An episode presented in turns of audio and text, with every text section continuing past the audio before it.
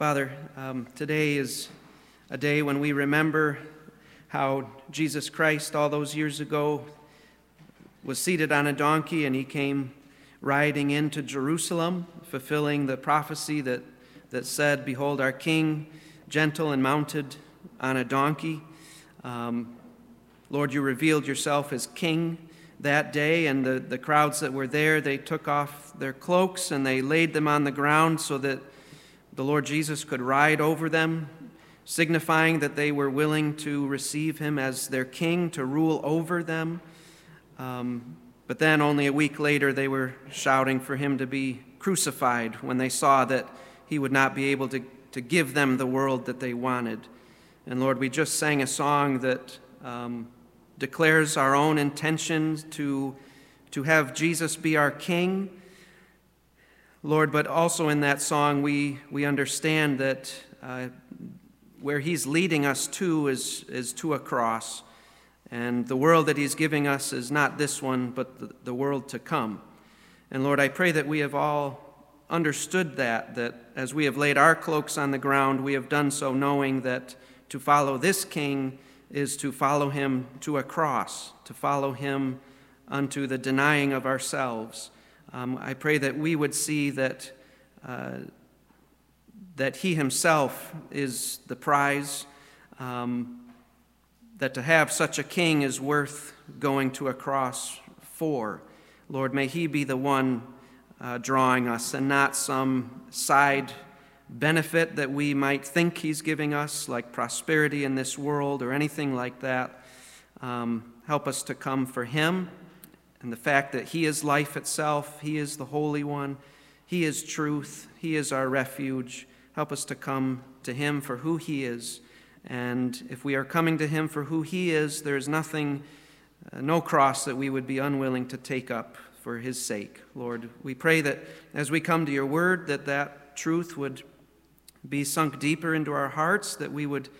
Um, see Him as, as the one who makes our lives sweet no matter what we go through in this life. We pray in Jesus' name. Amen. Well, we're still working through the book of Ruth, and we're, Lord willing, going to finish up Ruth chapter 1 today. Ruth chapter 1, we're looking at verses 19 to 22. And it just so happens that the events that we read about in this book uh, happen during this time of year, March going into April. Um, that is when the events of this book take place way back then. But let me go ahead and read verses 19 to 22. It says, So they, that's Naomi and Ruth, so they both went until they came to Bethlehem. And when they had come to Bethlehem, all the city was stirred because of them. And the women said, Is this Naomi? She said to them, Do not call me Naomi. Call me Mara, for the Almighty has dealt very bitterly with me. I went out full, but the Lord has brought me back empty. Why do you call me Naomi, since the Lord has witnessed against me, and the Almighty has afflicted me? So Naomi returned, and with her Ruth the Moabitess, her daughter in law, who returned from the land of Moab, and they came to Bethlehem at the beginning of barley harvest. In the epilogue of her book, Shadow of the Almighty, Elisabeth Elliot shares one among several quotes from her late husband, Jim Elliot. And these quotes that she shared spoke of his desire for God to use up his life for the sake of Christ. He would have been the one singing that last song the loudest if he was here. Jim Elliot, of course, was the missionary who gave his life on January 8th, 1956, trying to bring the gospel to the Auca Indians of Ecuador. And in Jim Elliot's attempt to reach these people for Christ, he and his four companions were speared to death. And this quote, among the several that Elisabeth Elliot shared that I'm going to share with you, this quote was an allusion back to Exodus chapter 15, verses 22 to 25. And I just want to read that passage. Exodus 15, 22 to 25. This is after God has delivered Israel from the land of Egypt and he's taken them through the Red Sea. And once the people got through, he caused the water to fall back upon all the Egyptian army who was pursuing them, wiping them out. And they've sung a song praising God for his great deliverance. And then we come to verse 22. Then Moses led Israel from the Red Sea, and they went out into the wilderness of Shur. And they went three days in the wilderness and found no water. When they came to Marah, that should sound familiar. When they came to Marah, they could not drink the waters of Marah, for they were bitter. Therefore it was named Marah. So the people grumbled at Moses, saying, What shall we drink? Then he cried out to the Lord, and the Lord showed him a tree, and he threw it into the waters, and the waters became sweet. For Jim Elliot, this passage illustrated a principle that would no doubt serve to sustain Elisabeth during the days following her husband's martyrdom. And here is what Jim said. This is the quote she included in that book. He said, Ah, how many Maras have been sweetened by a simple, satisfying glimpse of the tree and the love which underwent its worst conflict there. Yes, the cross is the tree that sweetens the waters. Love never faileth. That's the quote that, that she shared. And that lesson that, that Jim Elliot uh, learned and that he lived his life believing and believed it unto the very end, that is a lesson that every believer must learn. We all face our share of maras, bitter waters. And the only thing that can make those bitter waters restorative or refreshing to us and sweet to us is the cross of Christ.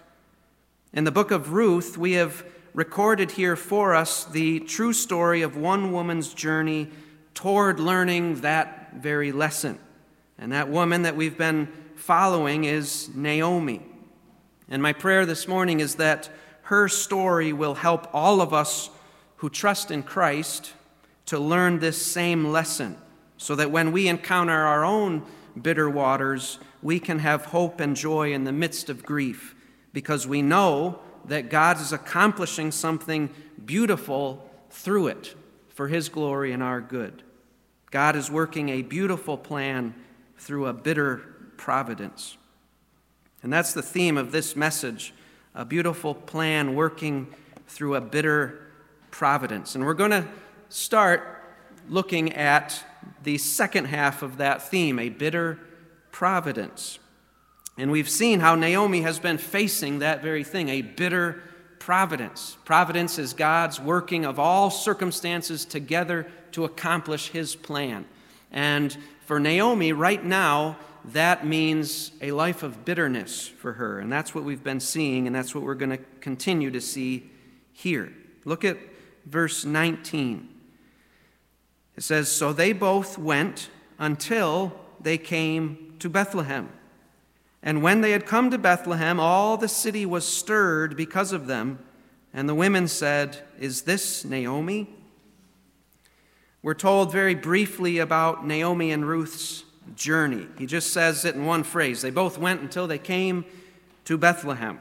And just to give you a picture of this journey that they would have taken, pretend I'm standing up here holding a map facing you, and pretend my forearm is the Dead Sea Remember, you've got the Sea of Galilee up here, and then the Jordan River coming down to the Dead Sea.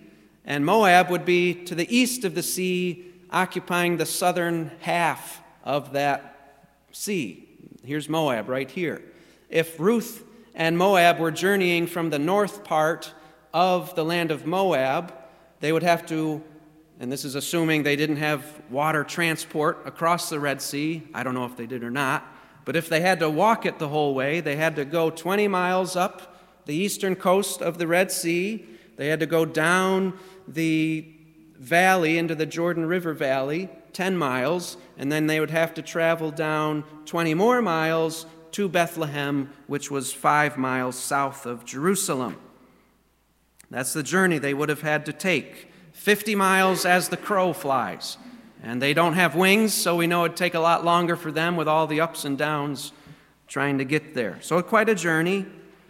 But the, uh, the narrator doesn't want to dwell on that, so I probably shouldn't have even gone into all that. But that's what happened. They went until they came to Bethlehem. And when they get there, verse 19 tells us that their arrival causes a great commotion in the city.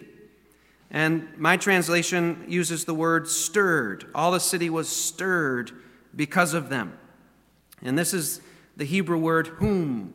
And it's kind of like an automata, onomatopoeia, a word that sounds like the very thing it's describing.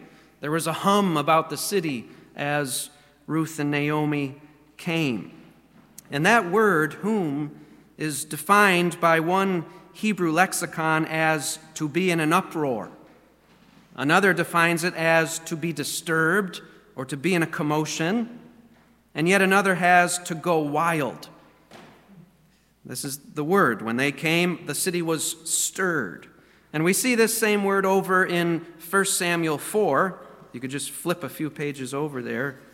1 Samuel, which is after the book of Ruth, 1 Samuel 4, verse 5. This is when the Philistines are battling the Israelites, and the Philistines have defeated them once, but now the Israelites bring their secret weapon, or so they think, the Ark of the Covenant, and the Ark comes uh, into the camp, verse 5 of chapter 4. As the Ark of the Covenant of the Lord came into the camp, all Israel shouted with a great shout so that the earth resounded or shook. That word for resound or shake, that's the same word, hum, here in Ruth. You also see it, you don't have to turn there, but 1 Kings chapter 1 and verse 45, which is describing when King Solomon was anointed king and his brother, who was trying to steal the throne from him, Adonijah, he's having a party, but then he hears this great commotion happening somewhere, and someone tells him it's his brother Solomon who's kind of beaten him, beat, beat him to the punch, being anointed as king. And that verse says the city is in an uproar. It's the same word. So Ruth and Naomi come to Bethlehem, and this great commotion breaks out as they come. Now, what does that imply about Naomi? Well, it implies that she was kind of a big deal in Bethlehem before she left. You know, when I came back from California, there was no nobody going wild, oh, Josh is back. But that's what has happened with Naomi coming back to Bethlehem. The city's gone wild. After being gone for at least 10 years, at her return, along with Ruth, they're the talk of the town. And all the women of the city ask, Is this Naomi? And there's a few different ways you could take that question. It could just be a rhetorical question expressing people's excitement Ah, oh, is this Naomi? Excitement over a beloved citizen's return? Um, this question could be a real question. It may be that over a decade's worth of loss and struggle has left Naomi looking significantly different than when she had left. So you think, is that Naomi? You think of, have you ever seen those time lapse photographs of the president from when he goes into office and then four years or eight years later, his head is gray by the time he's done. He's got wrinkles all over his face just because of the weight of the office. Is this Naomi? Or this question could be a comment on what she has lost. Naomi was, judging by their reaction to her arrival, she was a prominent and respected citizen back in the day and her life was full, consisting of a husband and two sons. But now she's back with husband and sons nowhere to be seen. There's just a lone Moabite woman at her side. And when they say, Is this Naomi? they may be saying it in the sense of, Is this all that's left of the Naomi we knew?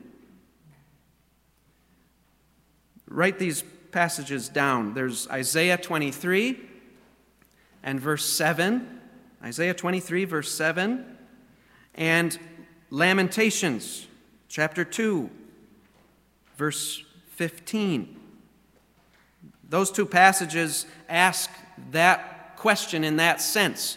The Isaiah passage is about Tyre, and God is describing the destruction that will come upon Tyre to the degree that those who look at Tyre will say, Is this that beautiful city? As they look at it lying in ruins. Uh, Lamentations asks the same question, but it's regarding Jerusalem. Is this that beautiful city that we once knew? You wonder if they're asking it with that sense about Naomi. Is this Naomi who we knew before? Then we come to verses 20 through the first half of 21. In response to their question, Naomi said to them, verse 20, Do not call me Naomi Call me Mara, for the Almighty has dealt very bitterly with me. I went out full, but the Lord has brought me back empty. Whatever their question is this Naomi conveyed, whether it was excitement or doubt about her identity or shock, Naomi's reaction here seems to answer all three of those possibilities.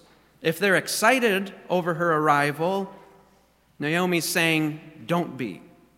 They should instead mourn with her and for her.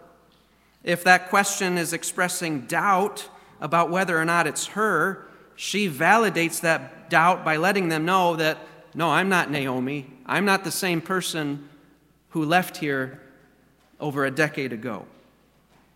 Or if it's a third possibility, if they're shocked at what she's lost, she's explaining what happened.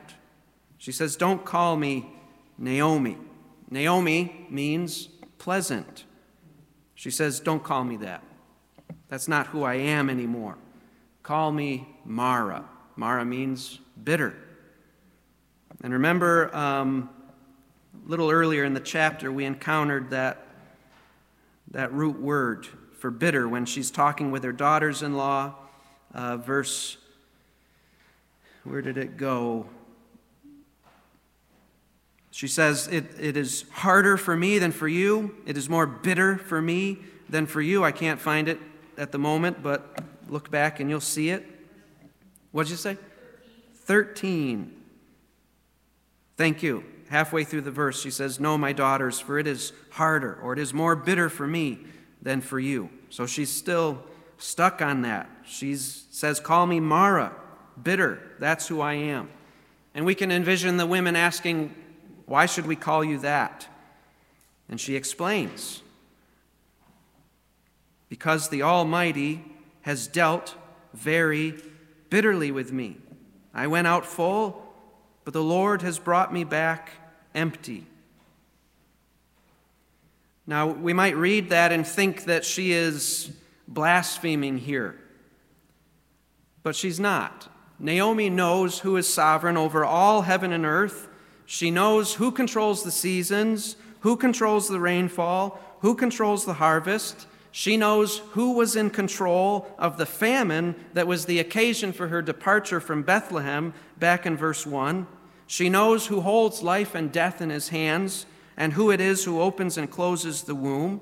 She knows who was in control when her husband died and when her two sons died and when she had no grandchildren left over.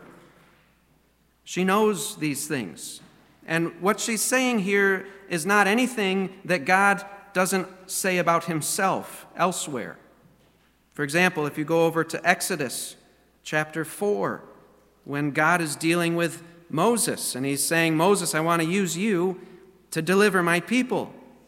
And Moses is coming up with every excuse he can think of why it's not him, why God chose wrong. And one of the reasons was, Lord, I just, I'm not a good public speaker. I'm heavy of mouth. I can't talk. And what does God say to him? Exodus 4, verse 11. The Lord said to him, Who has made man's mouth? Or who makes him mute or deaf or seeing or blind? Is it not I, the Lord? He takes credit for those things. Go to Isaiah chapter 45. Isaiah 45. Starting in verse 5, the Lord is describing himself here. He says, I am the Lord, and there is no other. Besides me, there is no God. I will gird you, though you have not known me, that men may know from the rising to the setting of the sun that there is no one besides me. I am the Lord, and there is no other, the one forming light and creating darkness, causing well being and creating calamity. I am the Lord who does all these things. So Ruth or Naomi is not saying anything here that God has not already said about himself. God is not at all shy about taking credit for these types of hard things. It is a bitter providence that has brought Naomi to this place of emptiness. And she's just being honest here. She's honest about how these circumstances of life that God is in control of, she's being honest about how this tastes to her. They taste bitter. She's not blaspheming God here, she's just stating the facts. She's saying, God is in control of this. He has planned this for my life, and boy, I don't really like it. It tastes bitter. Naomi is going through her own version of what Job went through. When Job lost all of his possessions and all of his children, Job did this, according to Job chapter 1, verses 20 to 22. It says, Then Job arose and tore his robe and shaved his head, and he fell to the ground and worshiped. He said, Naked I came from my mother's womb, and naked I shall return there. The Lord gave, and the Lord has taken away. Blessed be the name of the Lord. And then the narrator lets us know that Job wasn't wrong in saying that because he says in that verse, through all this, Job did not sin, nor did he ascribe unseemliness to God. Then, on top of all that, when Job's body was afflicted with painful boils from the soles of his feet to the crown of his head, his wife tells him to just curse God and die. But Job replies in chapter 2, verse 10, he says, You speak as one of the foolish women speaks. Shall we indeed accept good from God and not accept adversity? In all this, Job did not sin with his lips. Later on in that book, and you can write this one down, Job 27, Job 27, verse 2 Job says something very similar to what Naomi said over in Ruth 1, verse 20. In Job 27, 2, Job says, As God lives, who has taken away my right, and the Almighty who has embittered my soul. It's the same verb as when, if I remember right, when Naomi said, The Lord has dealt very bitterly with me. Job says, The Lord has embittered my soul. He's brought me to something that I can't handle. Back in Ruth 1, verse 21, after, go, after saying, I went out full, but the Lord has brought me back empty, she says, Why do you call me Naomi? Still addressing these women. Why do you call me Naomi, since the Lord has witnessed against me and the Almighty has afflicted me? Naomi uses courtroom type language here when she says, Yahweh has witnessed against me. The tragedies that have befallen her, she takes as God testifying against her. She seems to think that God is bearing witness through the death of her family that he has found her guilty of something. And she says that the sovereign God is afflicting her. And the narrator here, he doesn't tell us whether or not Naomi is guilty of some sin that has brought all this on her. Naomi herself doesn't confess any sin. All she tells us is how she feels. She feels that God is coming against her. That's all we know. We really can't say anything about the backstory. We can just know what we see here. We don't know if she was blameless like Job, suffering for reasons that had nothing to do with any disobedience to God or if she was more like David, who often suffered because of his sin. We don't know. All we know is that she has suffered, and all we know is how she feels about it. In and of itself, it's not wrong to lament the bitterness of a hard road that God sets us on. It's not wrong to acknowledge that God's in control. It's not wrong to acknowledge to Him that, God, this hurts. God wants us to cry out to Him in that way when we're hurting. And you can't, if you read through the Bible, you're not going to go very far before you hit a lament from one of God's people saying, Lord, you're in control. This hurts. I don't really like this, Lord. Help me. And God never rebukes his people for lamenting to him, to, for crying to him. However, when you read those laments, usually there's some kind of note of trust in God, of hope that God is going to use this for some kind of good. But when we read what Naomi says here in chapter 1, she seems to lack that. All, all we hear is the bitterness of it. Naomi seems to lack the hope that arises in other laments. She seems to lack any kind of joy in the midst of what she's going through. The Bible teaches us that as believers, we can expect to go through hard times, but that as we go through those hard times, we can and should have hope and joy. Not that we shouldn't have grief, but that in the midst of the grief, in the midst of the pain, there should be hope and joy carrying us through. And the reason why we can have hope and joy is because we know that God is accomplishing something good through it for His glory and our good. We are never to suffer for the sake of suffering, which is where Naomi seems to be at the moment. It seems like she just thinks she's suffering for the sake of suffering. But that's not how we are to think when we go through suffering. Turn with me, if you will, to James chapter 1, which instructs us how we should respond when the Lord does bring us through painful times. James chapter 1, verses 2 through 4. He says, Consider it all joy, my brethren, when you encounter various trials.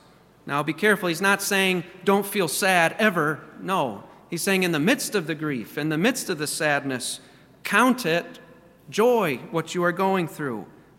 Why? Verse 3 knowing that the testing of your faith produces endurance.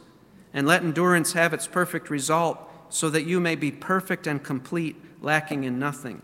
The reason why, when we are going through something that is ripping us apart, why we can take that and put it into the joy category of life is because we know that God is using that to bring Himself glory and to make me more like Himself.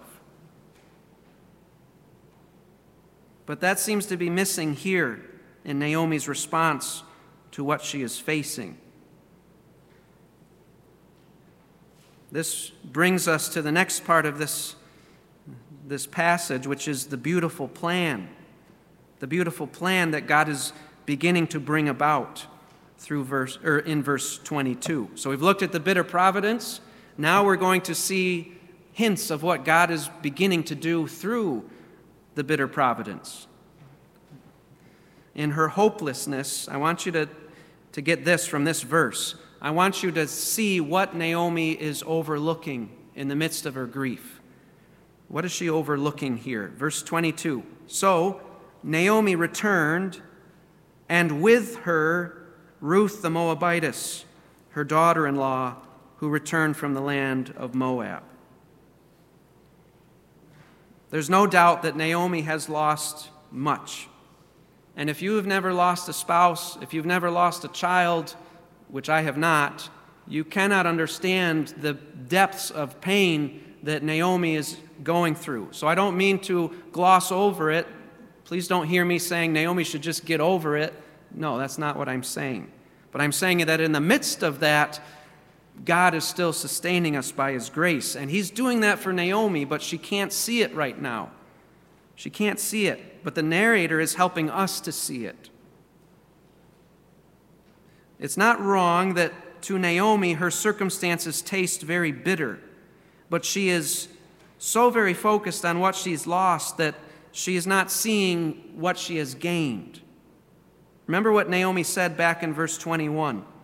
He said that the Lord had brought her back to Bethlehem as what? She went out full, but she came back empty. Now, is that completely true? No, it's not. Naomi did not travel that long road from Moab back to Bethlehem alone. Someone has been with her the whole way. Someone abandoned her own family and her own country in order to keep loving Ruth. Someone committed to her to the point of saying, Not even death is going to come between you and me. And that someone is Ruth.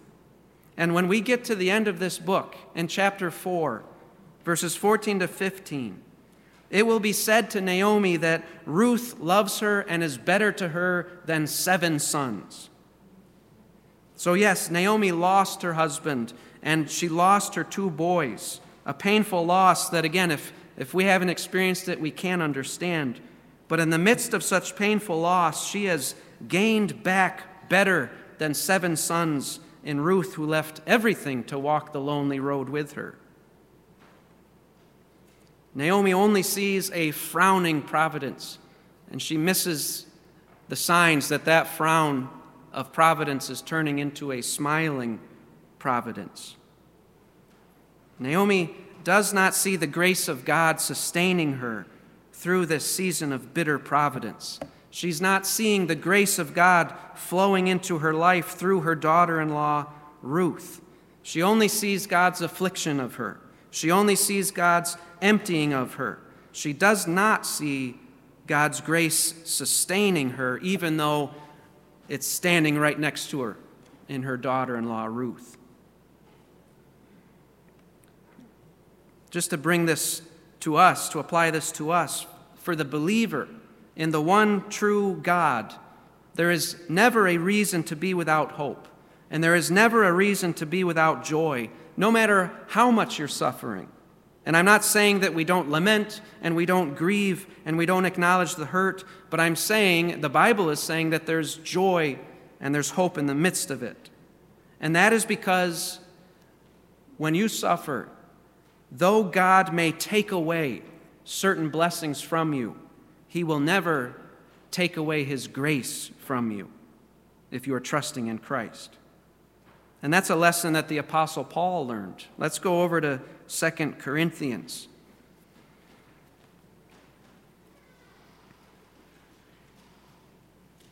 Second Corinthians chapter 12.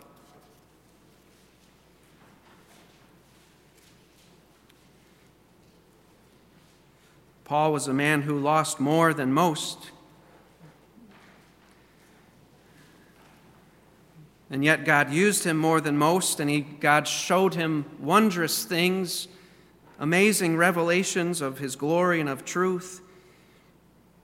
Verse 7 of 2 Corinthians 12, Paul says, Because of the surpassing greatness of the revelations, for this reason, to keep me from exalting myself, there was given me a thorn in the flesh. What is this thorn in the flesh? A messenger of Satan to torment me so that's the thorn. Who gave him the thorn? God did. God did. Why? To keep me from exalting myself. Concerning this, I implored the Lord three times that it might leave me. What does that tell you about how this thorn is making Paul feel? If it's driving him to his knees, if it's causing him to beg God and to beg God repeatedly to take it away, that tells you that this is incredibly painful to Paul. Verse 9, and he, God, has said to me, My grace is sufficient for you, for power is perfected in weakness. Most gladly, therefore, Paul says, I will rather boast about my weaknesses so that the power of Christ may dwell in me. Therefore, I am well content You see, in the midst of his sorrow and grief over the pain, in the midst of it, he is well content. I am well content with weaknesses, with insults, with distresses, with persecutions, with difficulties, for Christ's sake. For when I am weak, then I am strong. Paul learned that if he had the grace of God, he had enough. He learned that any suffering that the Lord brought into his life was an occasion for the power of Christ to be put on display within him. And you know that the glory of Jesus, that Jesus being glorified, was everything to Paul. So if his suffering was going to result in that, he was well content with it. Can you and I say the same thing? I confess I, I need the Lord's help in getting there. Spilt milk will cause me to, to not be content, which is a problem. But this is a lesson that we all need to learn, and it's a lesson that Naomi is learning and will no doubt learn by the end of the book. The narrator, back in Ruth, he closes this section with an interesting comment about the timing of Naomi and Ruth's return. The second half of verse 22, he says, And they came to Bethlehem at the beginning of barley harvest. The barley crop was the first crop to ripen come harvest time in Israel. And according to the Mosaic law, as I understand it, harvest time would begin the day after the Sabbath following Passover. Harvest time would begin in this way. The, I assume the priest would present to the Lord a sheaf of the first fruits of the harvest. And if you want to read about that, write down Leviticus chapter 23.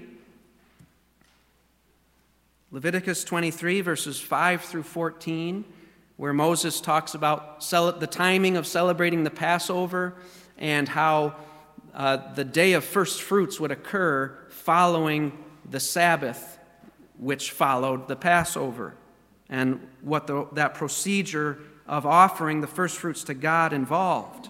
It involved taking the sheaf of the first fruits, that bundle of grain stalks, and waving it before God. And that sheaf that would be waved, it would have been a barley sheaf because that was the first crop that was harvested each year. So you see that the beginning of barley harvest, this is talking about the first fruits of the harvest.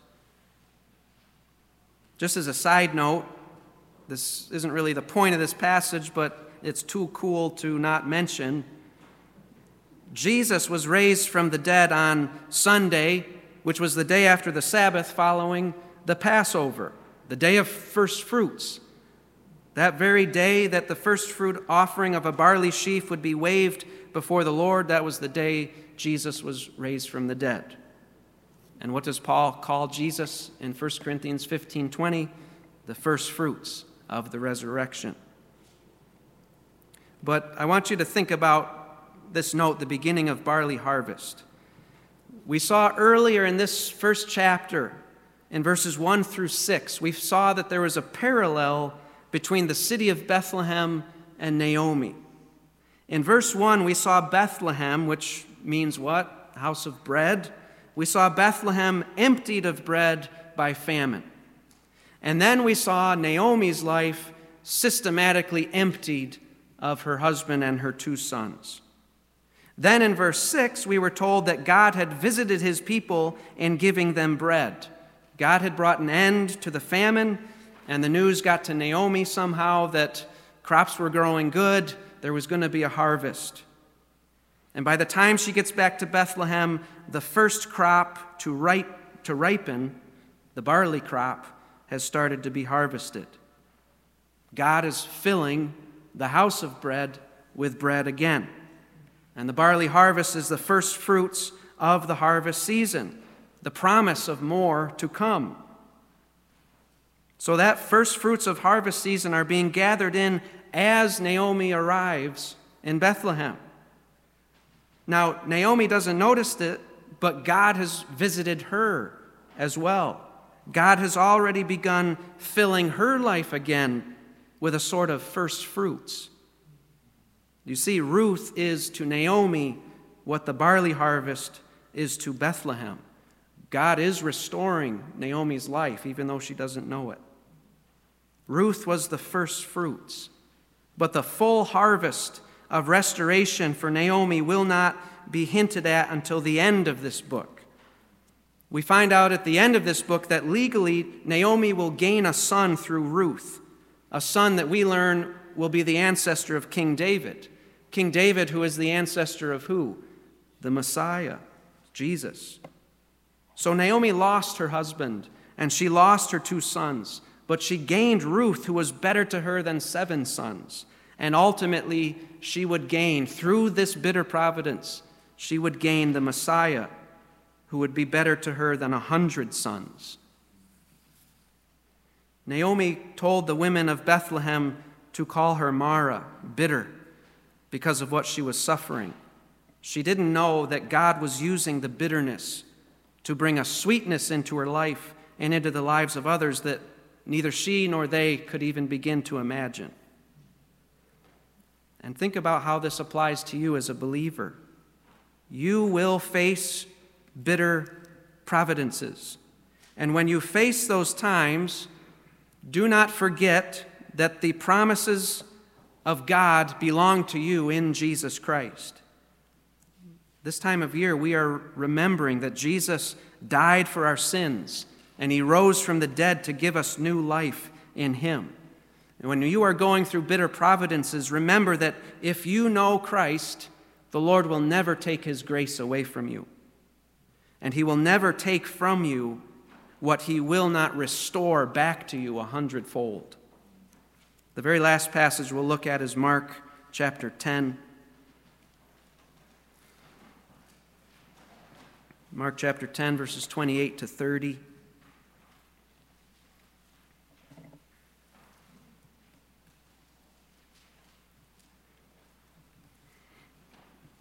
Mark 10, verse 28 Peter began to say to him, Jesus, Behold, we have left everything and followed you. Jesus said, Truly I say to you, there is no one who has left house or brothers or sisters or mother or father or children or farms for my sake and for the gospel's sake, but that he will receive a hundred times as much now in the present age houses and brothers and sisters and mothers and children and farms, along with persecutions, and in the age to come, eternal life. Do you see that in Christ, you and I have someone who is better to us than 100 times of whatever it is we lose in the course of following after Him? Without Christ, when you face bitter providences, there is no tree that will make it sweet for you because you've rejected the tree that Christ died on that can bring you that sweetness. There's only the bitterness of the wrath of God. But if you trust in Jesus Christ, that tree has been thrown into the bitterness of your life, and those waters are transformed into sweetness because God is using the hard things to make you someone that brings glory to God and that looks like Jesus. So when life gets hard for you, Christian, don't forget to run to Jesus because he is the sweetness that overpowers and overwhelms the bitterness. Let's pray. Lord, we thank you that in Jesus we have someone who is a hundred times better than anything that, that we would lose, no matter how painful that loss may be. Jesus more than makes up for it all, which is saying a lot, because to lose a spouse, to lose children, that is a soul ripping loss. How great is Jesus that he would bring sweetness to something so hard. Lord, help us to value the Lord Jesus. Help us to count him the treasure above all treasures, we pray in his name. Amen.